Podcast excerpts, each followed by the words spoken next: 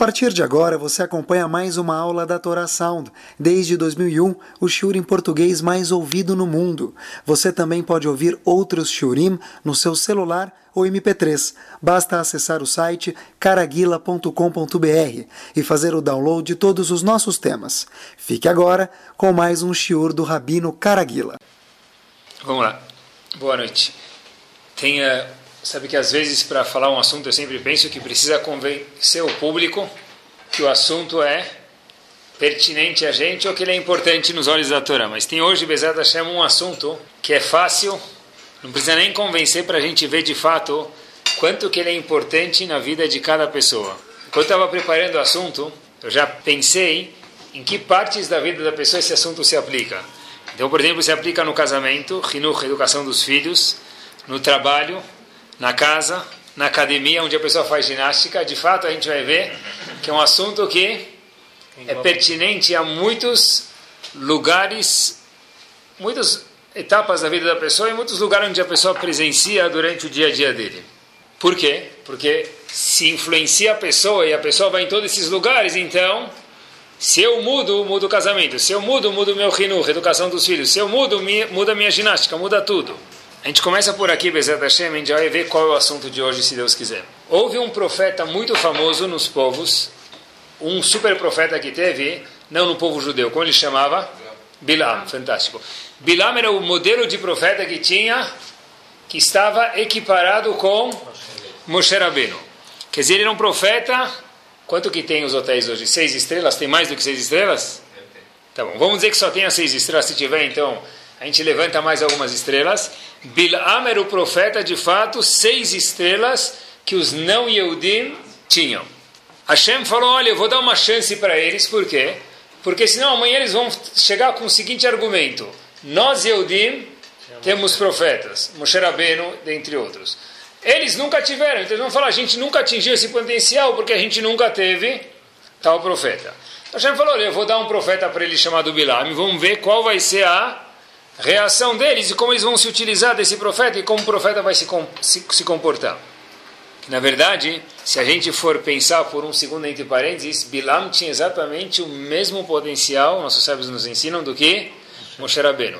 Olhem só, entre parênteses, quanto Midot é importante, quanto as características pessoais da pessoa são importantes. Por quê? Porque Midot é tão importante que Hashem deu um profeta chamado Bilam, que tinha o mesmo potencial de Moshe Rabbeinu, e saiu dele a história que saiu que Bilam foi uma pessoa corrupta, muito ruim. Não dá nem para comparar com Moshe Rabbeinu. Isso tudo por causa das midot ruins, dos traços pessoais ruins que Bilam teve. Qual a história? Bilam foi contratado por um rei chamado Balak. Balak era um rei de um povo chamado Moab.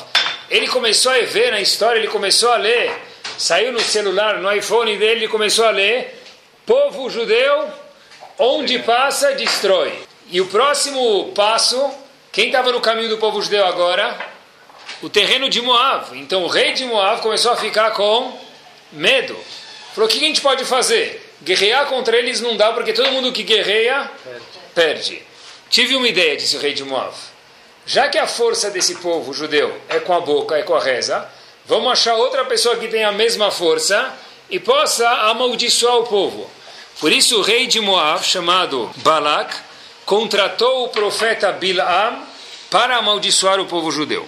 Nesse episódio, o Talmud conta para gente o seguinte: Hashem fez, no momento que esse Bilam foi contratado para amaldiçoar o povo judeu, pelo rei de Moab Balak, ele fez com que o Bilam começasse a forçadamente falar um monte de bênçãos para o povo. Em vez de amaldiçoar o povo judeu, quando ele abria a boca, ele começava a falar um monte de brachot bênçãos. E o Talmud conta para gente no Tratado de Sanedrin, na página 105b, o seguinte: todas as maldições que Bilaam fez para o povo se transformaram em brachot, Hashem fez virar brachot, mas no fim, essas bênçãos que ele falou, também, que ele foi forçado a falar, não se mantiveram como bênçãos e viraram o que? Klalot, maldições.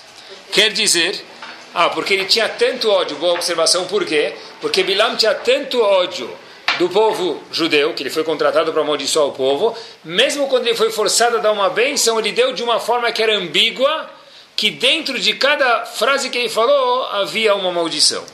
Olhem só quanto ele detestava o povo, depois que ele viu que tudo que ele tentou não deu certo, o que, que Bilam fez? Olhem que fantástico.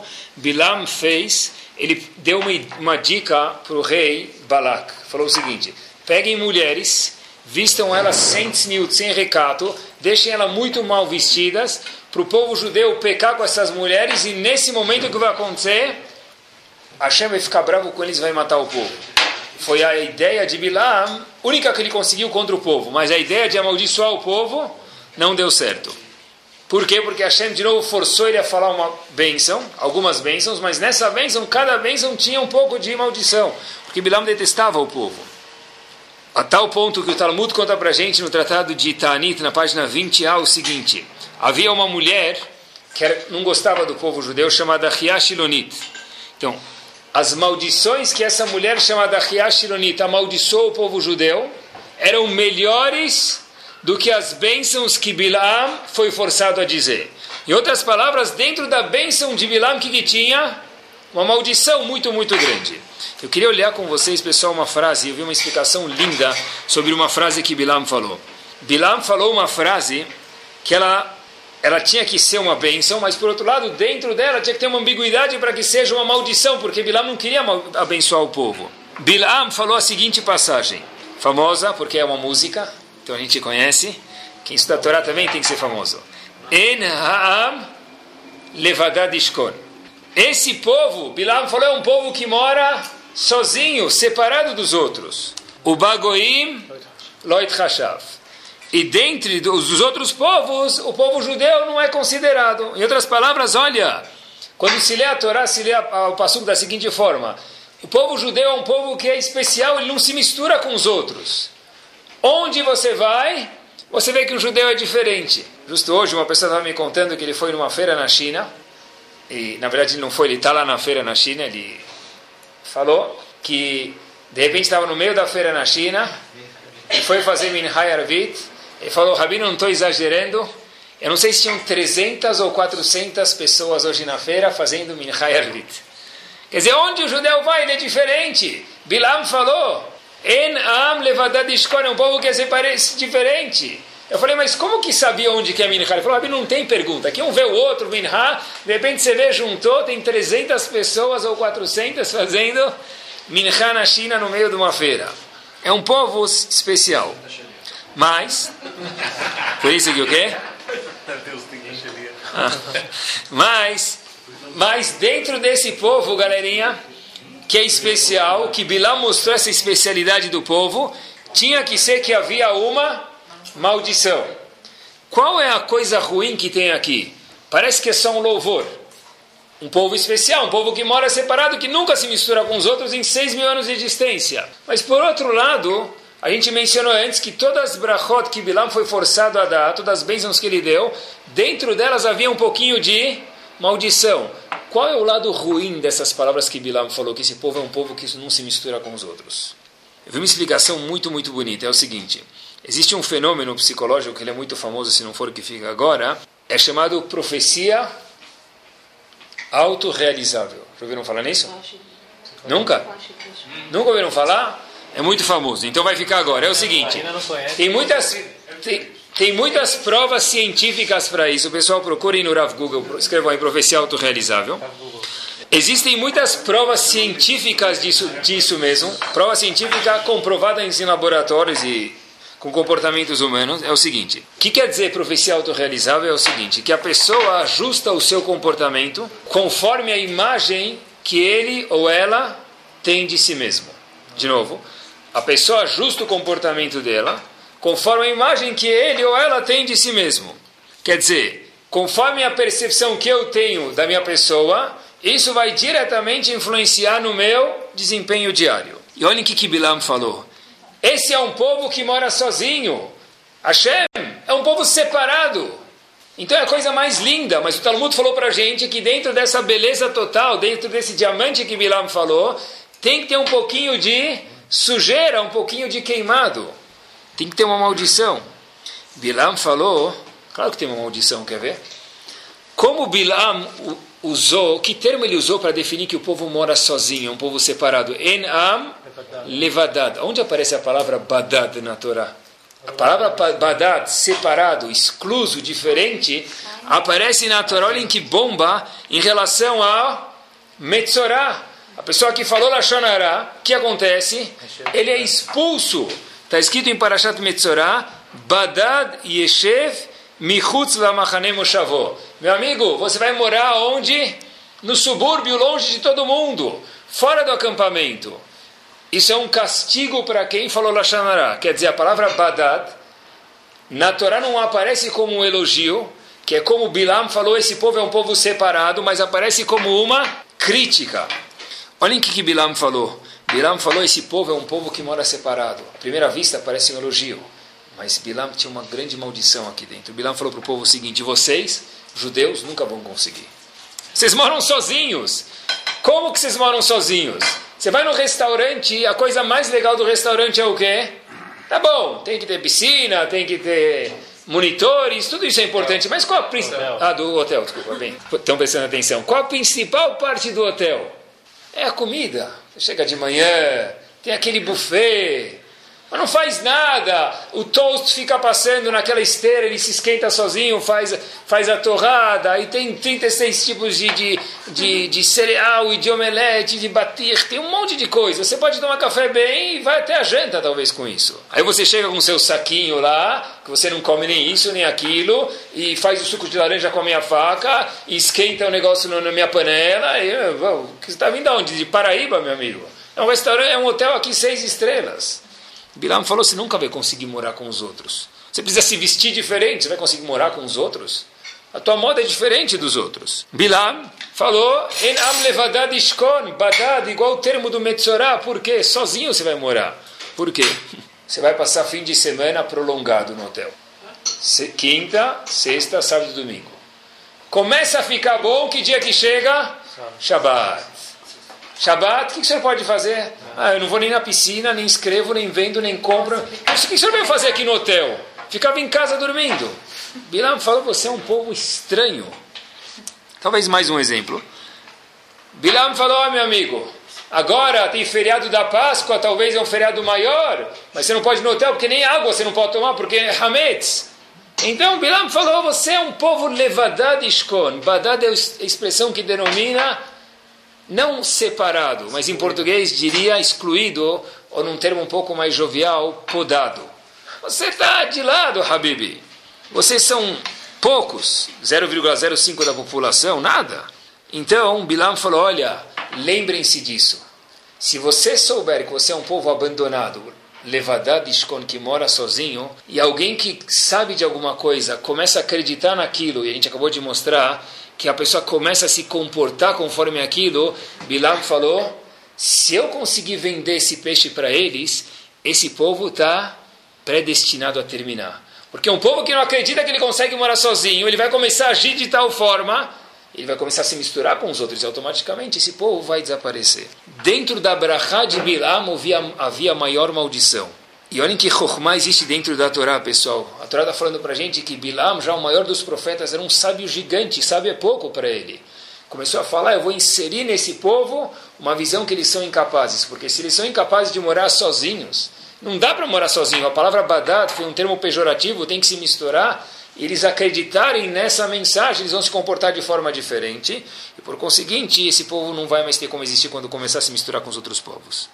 Isso nos leva a um passo adiante. Todo mundo conhece, eu costumo dizer que até, quando todo mundo conhece, quer dizer, até porteiro de prédio de Genópolis já sabe, que os Eudim, quando estavam no Egito, estavam no 49 nível de Tumá, ou impureza em português. A pergunta que a gente tem que se fazer, até aqui a gente já se conhece, que tipo de impureza eles estavam no Egito? Quem pode me contar? Explico melhor a pergunta. Que mitzvah que eles tinham no Egito para cumprir? Eles saíram do Egito para depois de algumas semanas, 50 dias, melhor dizendo, receber a Torá. Então eles não tinham mitzvot, quase nada. Como que ele pode estar em 49, no 49 nível de impureza se nem tinha mitzvot? Cadê a pureza para ter a impureza? Todo mundo sabe, eles estavam no 49 nível de impureza e, portanto, tiveram que ser salvos do Egito da noite para o dia. Impureza do quê? Cadê a pureza para ter a impureza? Tem que ser. Eles tinham uma mitzvah, sim, eles tinham. Os Eudim tinham no Egito, no, enquanto foram escravos no Egito, a mitzvah de acreditar em Hashem, confiar em Hashem. Quanto mais Hashem aparecia para eles, mais eles tinham que confiar em Hashem. Então, o que quer dizer 49 nível de impureza? Eles se sentiam cada vez mais distantes de Hashem. Hashem não quer mais saber de mim, não existe Hashem no mundo. Não tem uns, um Deus que domina o mundo. Tem que ser que isso é a impureza que eles atingiram, que Hashem percebeu. E olhem que legal, pessoal. Quanto mais proximidade, menor o nível de impureza, ou na linguagem mais gostosa, é maior o nível de pureza que a pessoa tem. Quanto mais distante a pessoa está de Hashem, maior o nível de separação e de impureza. Assim, Rahamim define para a gente 49 níveis de impureza que os judeus tinham. Sendo assim, Moshe Rabbeinu chega para salvar o povo no Egito. Moshe Rabbeinu, Hashem fala, vai salvar? Ele fala, tá bom, eu vou, não tem outra opção, você me obrigou, eu vou. O povo chega para Moshe Rabbeinu, Moshe Rabbeinu se depara na frente do povo, mas ele fala, Hashem, eu tenho uma pergunta. O quê? O povo não vai acreditar em mim. O povo não vai me escutar. A pergunta é, por que o povo não vai te escutar, Moshe Rabbeinu? Por que você está com tanto esse pensamento que o povo não vai te escutar? O povo não vai me escutar e não vai querer sair do Egito. Mas Hashem, a gente pode perguntar, mas você, Moshe Rabbeinu, por que, que você acha que o povo não vai te escutar? Moshe Rabbeinu falou na Torá, En bene Israel lo elai, o povo não vai me escutar. Por que o povo não vai querer escutar ele? O problema é, diz o Rebbe de Slonim, ele fala uma coisa muito, muito bonita na mesma linha de pensamento, ele fala o seguinte, o livro dele, Netivot Shalom o seguinte: o povo Yehudi, já que estava no 49 nível de impureza, a gente explicou que eles estavam tão distantes de Hashem, eles falaram o seguinte: por que, que a gente merece ser salvo? Mani está na gente dos egípcios. Para a gente ser salvo, os egípcios precisam morrer. A gente sabe que a gente está longe de Hashem, a gente sabe que a gente está anos-luz num sentimento de distância entre nós e Hashem. Então, Moshe Rabbeinu falou, eu sei que eles pensam assim, por conseguinte, Hashem, como que eu vou salvar eles? para mim salvar um povo, fora eu vim em nome de Hashem, isso eu acredito em Hashem, disse Moshe Rabbeinu, piamente, quem mais precisa acreditar que merece ser salvo para querer sair? O povo. E, como a gente sabe, 80% do povo judeu nunca chegou a sair do Egito. Por quê? Porque disse Moshe Rabbeinu, eles não acreditam que eles podem ser salvos. Se você não acredita, você vai se comportar conforme o que você não acredita e, portanto, você nunca vai ser salvo. Como a gente mencionou antes, a profecia autorrealizável. E como a gente procura nos Midrashim, está escrito que o próprio povo falou para Moshe Rabbeinu, a gente não tem méritos para sair, é impossível que você veio salvar a gente. Não pode ser, a gente não tem nenhum mérito. Os egípcios fazem a Vodazara, a idolatria, a gente também faz. O povo sozinho começou a levantar esses argumentos, porque eles falaram, a gente não merece. Quer dizer que se eu não acredito que eu mereço ser salvo, mesmo que Hashem mandar um helicóptero e falar, Habib, segura aqui que eu estou vindo te pegar aqui no meio do oceano, que o teu, teu avião caiu lá, eu vou te salvar. A pessoa não vai levantar a mão. O que, que ele vai falar? Não deve ser que é comigo. Se alguém vier bater na porta, na nossa porta, depois que ele passou pelo porteiro, destravaram o elevador, ele chegou aqui, bateu na porta, ele bate, o que, que é? Entrega para o senhor. Entrega do quê? Não. Tem aqui uma geladeira último modelo. A geladeira fala sozinha. Ela até, até gela a comida, a geladeira. Uma geladeira do sexto milênio. Faz tudo. Tá bom. Você fala, mas eu não comprei essa geladeira.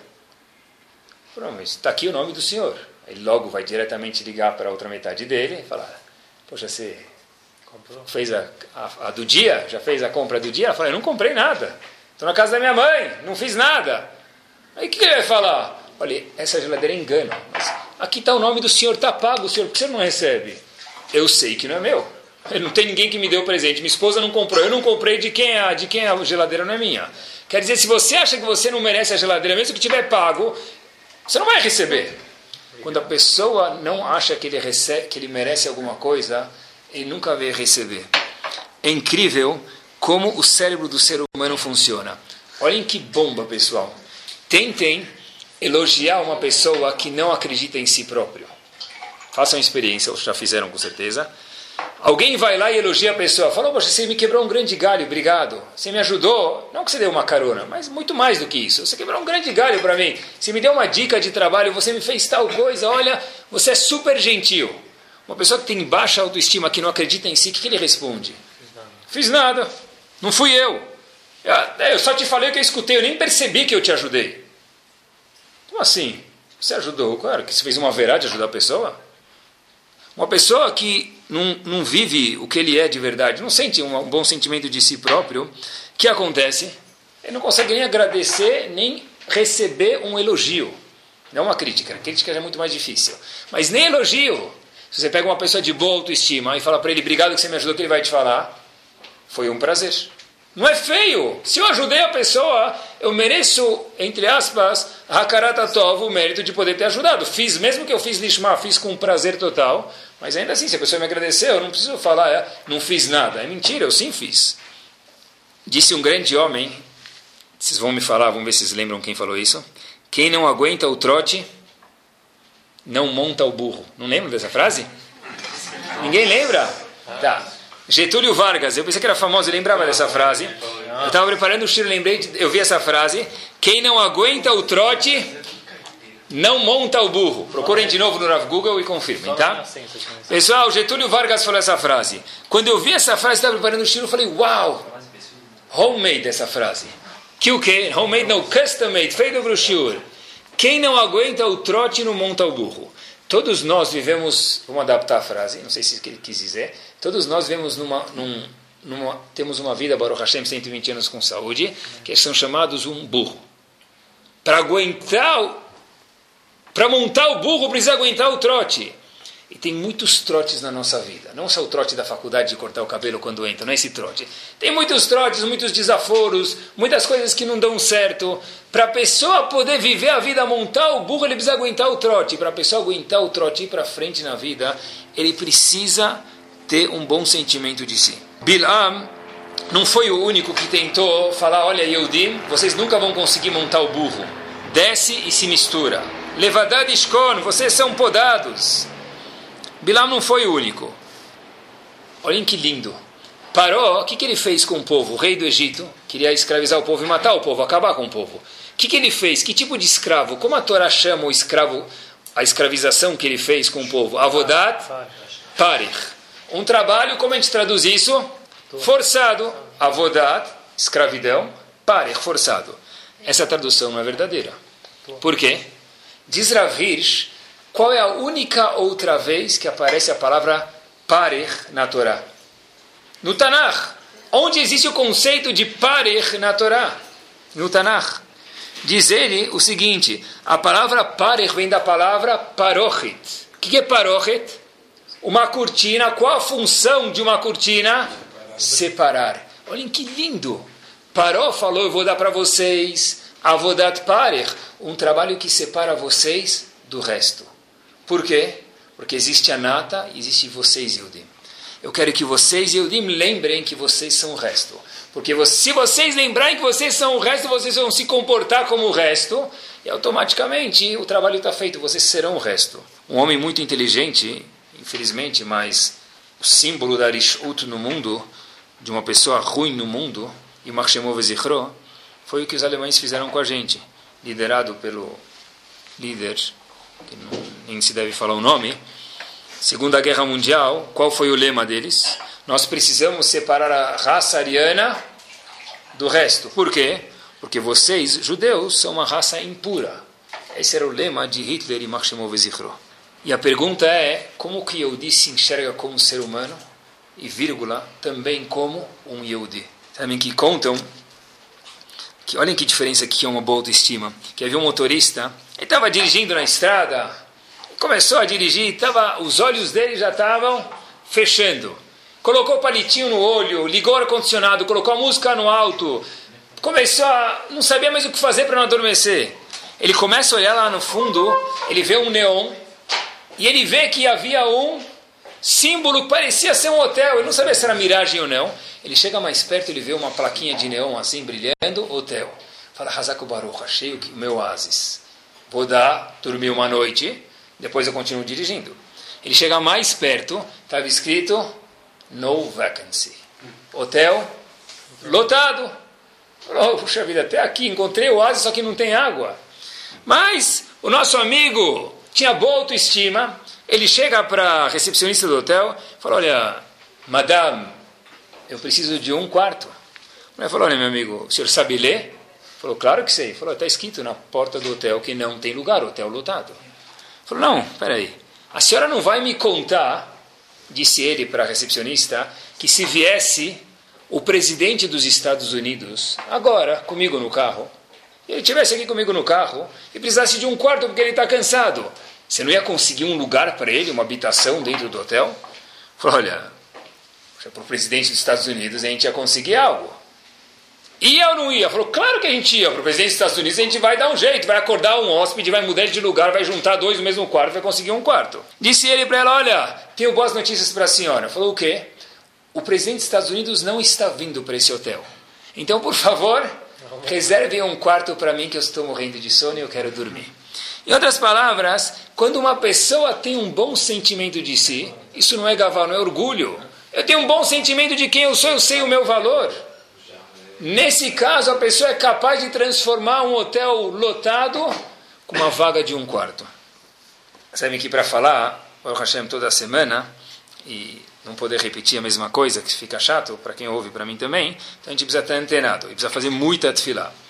E graças a Deus, com muita tefilá e ajuda de Hashem, eu vi um estudo, eu não sei se é famoso, se for, eu vou contar para vocês, se não for, lindo, depois eu mostro para vocês onde está. Existe um estudo que a fábrica Dove, sabe aquele sabão Dove? Tem outras coisas também. Fez. E olhem que lindo esse estudo.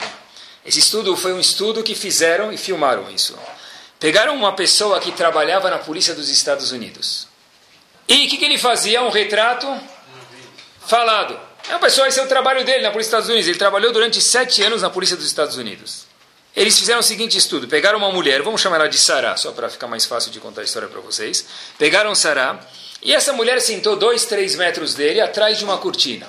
Ela não sabia o que ela estava fazendo lá, ele nunca tinha visto ela. Ele fez algumas perguntas para ela o seguinte: Olha, você pode me contar como é o seu queixo? Sua aparência, fisionomia. Ele não sabia, que ela, não sabia, Sarah, que ela estava sendo desenhada por esse profissional da polícia americana. Ela começou, olha, meu queixo, minha mãe sempre falava que ele era um pouco desproporcional, era meio grande, para te falar a verdade. Ele foi escutando e falou: E seus olhos? Falou: Meus olhos uh, bonitos, mas tem aquelas rugas lá que a gente não pode deixar passar desapercebido. E começou a fazer perguntas e, e a sua, a sua bochecha, ó, não dá para esconder as sardas. Já tentei de tudo, mas as sardas eu não consigo esconder das minhas bochechas. Começou a falar, a falar, terminou. Shalom al Israel, ela levanta e sai. Saiu. Depois que ela sai, ela conversa com uma mulher, essa mesma moça que respondeu as perguntas e não sabia para que Sarah vamos chamar, conversa com uma segunda moça que não tem nem ideia porque ela está conversando com ela. Ela falou, olha, só olha para essa mulher e conversa com ela.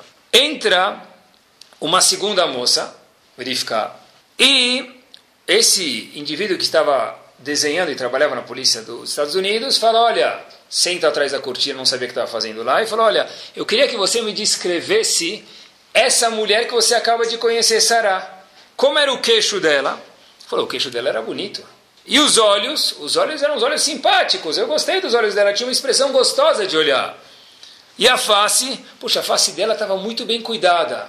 Estava muito bem cuidada a face dela. Uma pergunta atrás da outra. Terminou o estudo e eles chamam Sará, que é a mulher na qual o retrato falado foi feito, e explicam para ela: foi feito um retrato falado de você e mostram para ela o retrato falado dela própria e de que uma outra visão de uma segunda mulher olhou e viu ela.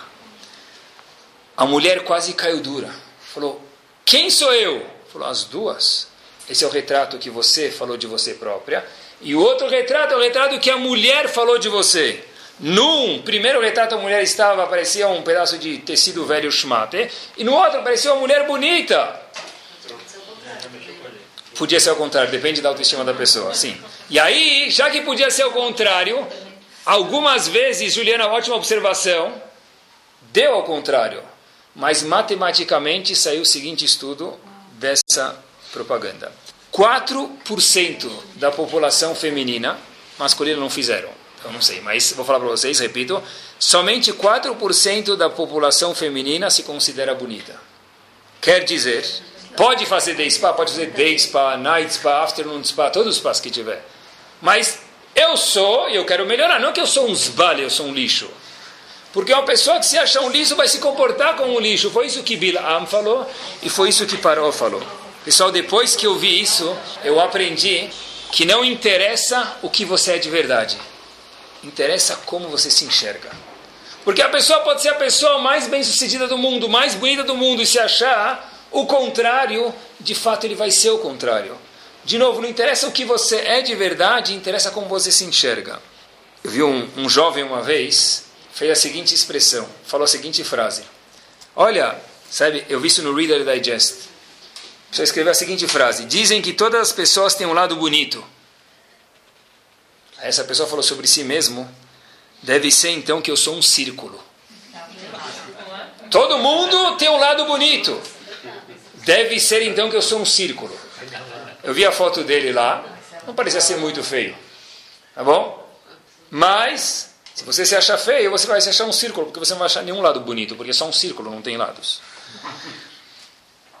Tem gente que fala, eu já vi pessoas falar, eu não sou gordo, eu sou fofo, eu não sou. Cada pessoa, mas é isso mesmo, depende de como você se enxerga. Não existe gordo, existe fofo.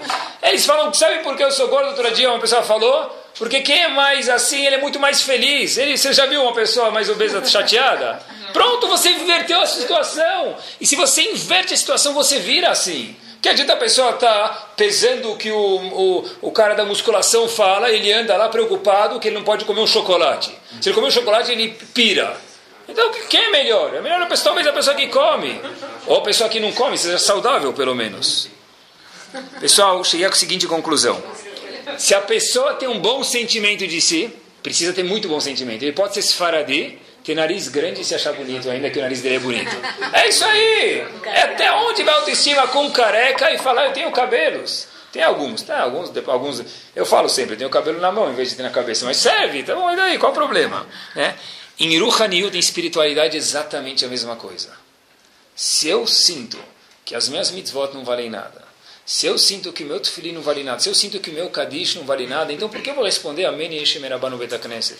Por que raiz eu vou rezar na sinagoga e não vou rezar em casa? Por que eu acender vela de Shabbat no horário? Por que eu vou cumprir Tarata Mishpachá? Qual a diferença?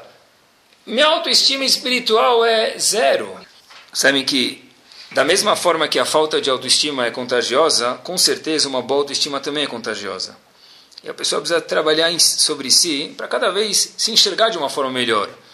Então, a pessoa precisa procurar como, entre aspas, trabalhar sobre si, enganar o cérebro dele para ver as qualidades boas que ele tem, porque todo mundo tem qualidades boas.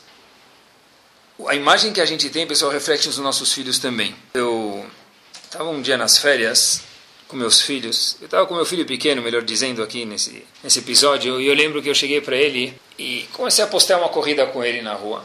Aí eu falei para ele o seguinte, Israel, eu vou ganhar de você. Ele falou, por quê? Ele falou, porque eu abri as, as mãos, fingi que era um avião, falei, agora eu sou um avião.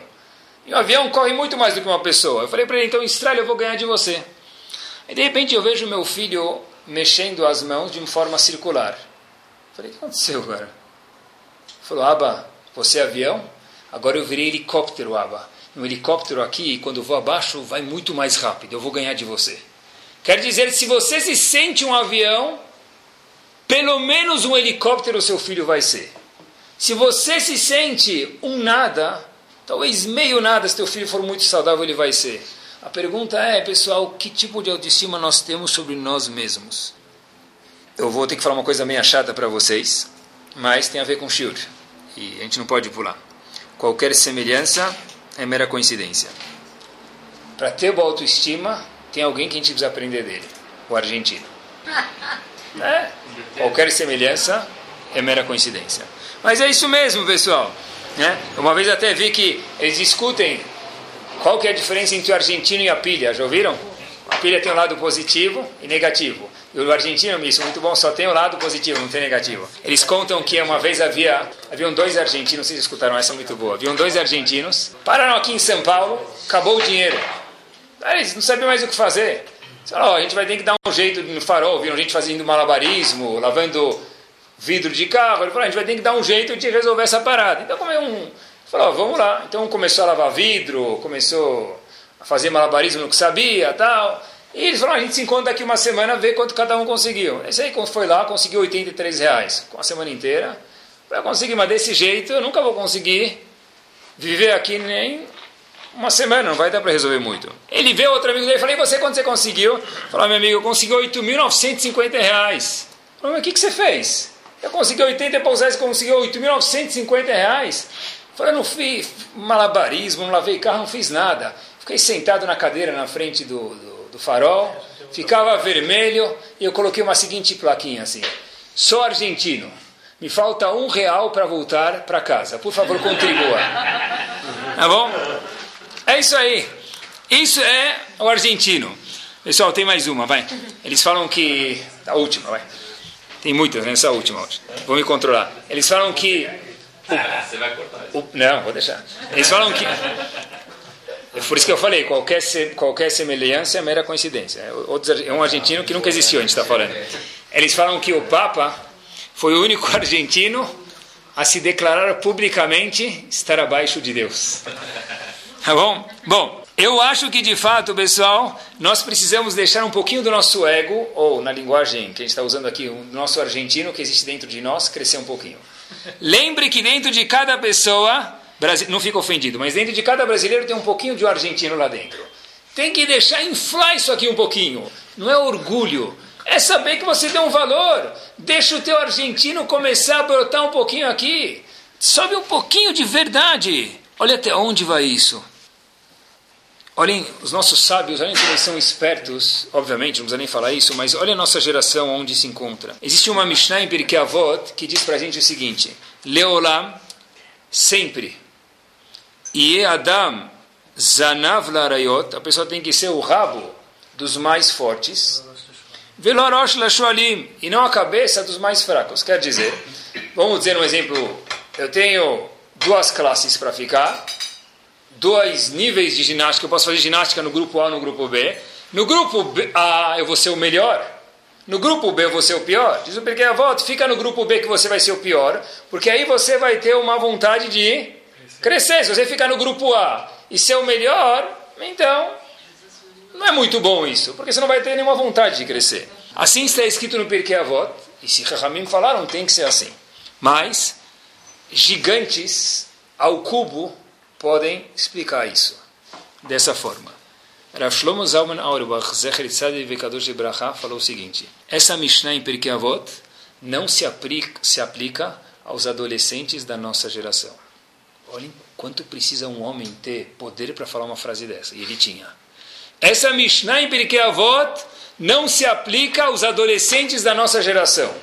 O que quer dizer? Se você colocar uma pessoa para ser o pior da classe, mais forte, como ele vai se sentir de autoestima? Horrível. Então é melhor que ele cresça menos, ou procure outras formas dele crescer. Coloca uma classe onde vai se sentir melhor, para que ele possa crescer um pouco, pelo menos, mas se sentir bem naquela classe. Olhem até onde vai a autoestima, onde uma Mishnah em Avot foi dito que para nossa geração, um adolescente não pode se enquadrar nessa Mishnah. Porque nós, hoje, pessoal, a nossa geração é muito mais frágil. Talvez seja porque tem muito mais coisas fáceis na vida, muito mais facilidades, Baruch Hashem. Então, qualquer coisa a gente já balança. Mas isso afeta a nossa autoestima. E sem autoestima a pessoa não vai para lugar nenhum. Como a gente mencionou antes, o Shalom Bait, no, em casa, no Hinuch, até na academia, depende do, da autoestima que a pessoa tem. E vai aqui uma. Eu já escutei muitas vezes isso, pessoal. Eu preciso falar para vocês, talvez já falei, mas eu, eu faço questão de falar isso. É, sempre que a gente acha que a gente está dando bens para as nossas para nossa família e a gente acha que isso deixa eles mais satisfeitos. Obviamente que parte precisa, Baruch Hashem precisa dar, então a gente tem que dar mesmo. Mas não é que se eu dou mais um relógio, meu filho tem antes a gente tinha, lembro quando era pequeno, tinha um relógio da Champion que tinha sete pulseiras. Bom, Hoje ainda, ainda existe? Tá. Então tinha um relógio de sete pulseiras. Hoje as crianças têm sete relógios com, com, talvez um só pulseira, mas tem sete relógios. Quer dizer, antes a gente tinha talvez um relógio, agora tem 70 relógios. Antes tinha uma coisa, duas. Então quer dizer, não pode dar, não tem que dar. Mas tem que ter limites, por quê? Porque isso não aumenta a autoestima da criança. Não é se ele tem seis celulares, ele vai ser uma criança mais confiante em si. Não é se ele tem três camas em casa para convidar sete amigos que ele vai poder fazer. Não vai ser mais confiante por causa disso. Precisa dar conforto, isso você pode, sartén. Mas não é isso que tem que ser investido, porque não é isso que vai transmitir autoconfiança e autoestima para as crianças. Óbvio que muito mais forte do que isso é transmitir valores, tempo, regras, limites. Isso passa muito mais. Não precisa colocar eles no, na prisão, atrás da barra. Não é isso que a gente está falando. Claro que não. Mas não se transmite amor e carinho através de quanto mais dá, mais tem. Amor não tem. Vai ter bens, mas amor não vai ter. Porque né, eles não traduzem assim. Estava conversando uma vez com o diretor de uma instituição e ele falou a seguinte frase muito boa. Ele falou a seguinte comentário, a seguinte observação. Falou, olha, eu quando era jovem, esse diretor talvez hoje tem entre 45 e 55 anos de idade. Falou, olha, eu quando era jovem eu lembro que meu pai falava o seguinte. Quando eu era jovem, meu pai falava, olha, hoje é terça, domingo a gente vai na pizzaria. Eu lembro que eu ficava eufórico que daqui quatro dias a nossa família vai na pizzaria. Ele falou, olha, eu vou contar para o senhor uma coisa. Eu já escutei na minha instituição pessoas que falam, ah de novo carnaval para Miami? Eu falei, sério? Ele falou, sim. O que quer dizer? É o seguinte, eu, há três, quatro décadas atrás, na pizzaria, era como se diz em árabe, Groi Cesar. Agora, ir para Miami, mas de novo, eu queria viajar com meus amigos, tem que carnaval de novo, viajar para Miami, cansei. Quer dizer, pessoal, onde nós fomos parar, onde nós estamos indo parar? Ramim contam para a gente. Isso, então a gente vive numa geração que a gente precisa se cuidar e viver conforme a geração, óbvio. Mas a gente ainda precisa saber que não é isso que vai dar o boom, vai dar a autoestima, o impulso, a confiança na nossa família. Pessoal, olhem que curioso. Alguém de vocês já viu pessoas muito bem-sucedidas que têm baixa autoestima? Eu já. Vocês têm muita tzlachá. Você chega para ele e fala, tô mal, tô down. Down é mais chique, não fala tô deprê, tô down. Por quê? Porque eu entendi que sucesso não diretamente link está ligado com autoestima. Porque a pessoa pode ter sucesso, pode produzir, pode ser economicamente, pode ser familiarmente, ter uma família linda, pode ser socialmente. Ele ainda sente mal, ele vai numa festa ele se sente meio excluído. Ninguém fez nada, mas eu me sinto assim. Quer dizer que sucesso não se transforma no cérebro do ser humano diretamente e automaticamente em autoestima. Nós precisamos fazer o que, pessoal? Achar formas de apreciar o que a gente tem e transformar isso em autoestima. Por exemplo, uma criança chega em casa e tirou 7,5 na prova. 7,5. Podia ter tirado 10, podia ter tirado 3. Ele tem potencial bom. Se a primeira pergunta que você, pai ou mãe, faz para a criança é: quanto teus amigos tiraram? Esse é o Urban do terceiro Betamigdash. O que, que interessa quantos seus amigos tiraram? Tá certo que eu posso ir melhor, mas a pergunta que eu já fiz para vocês: alguém aqui na hora do casamento apresentou a certidão lá do, do, do, do boletim para a esposa? Olha, agora que você tirou 8,25 e não 8, eu vou casar com você. Graças a Deus que ninguém sabe o nosso passado quando a gente casa, não é? Tá bom? Tem algumas pessoas que não, a caderneta deles não existia nem azul. E hoje o Baruch Hashem estão casados, a esposa não sabe disso, ele incinerou as cadernetas e está casado o Baruch Hashem. Quer dizer, se você fala para o teu filho por que, que você não tira oito, o que, que você falou para ele? Eu estou transformando o seu sucesso num fracasso. Em outras palavras, sucesso não vai resultar em autoestima.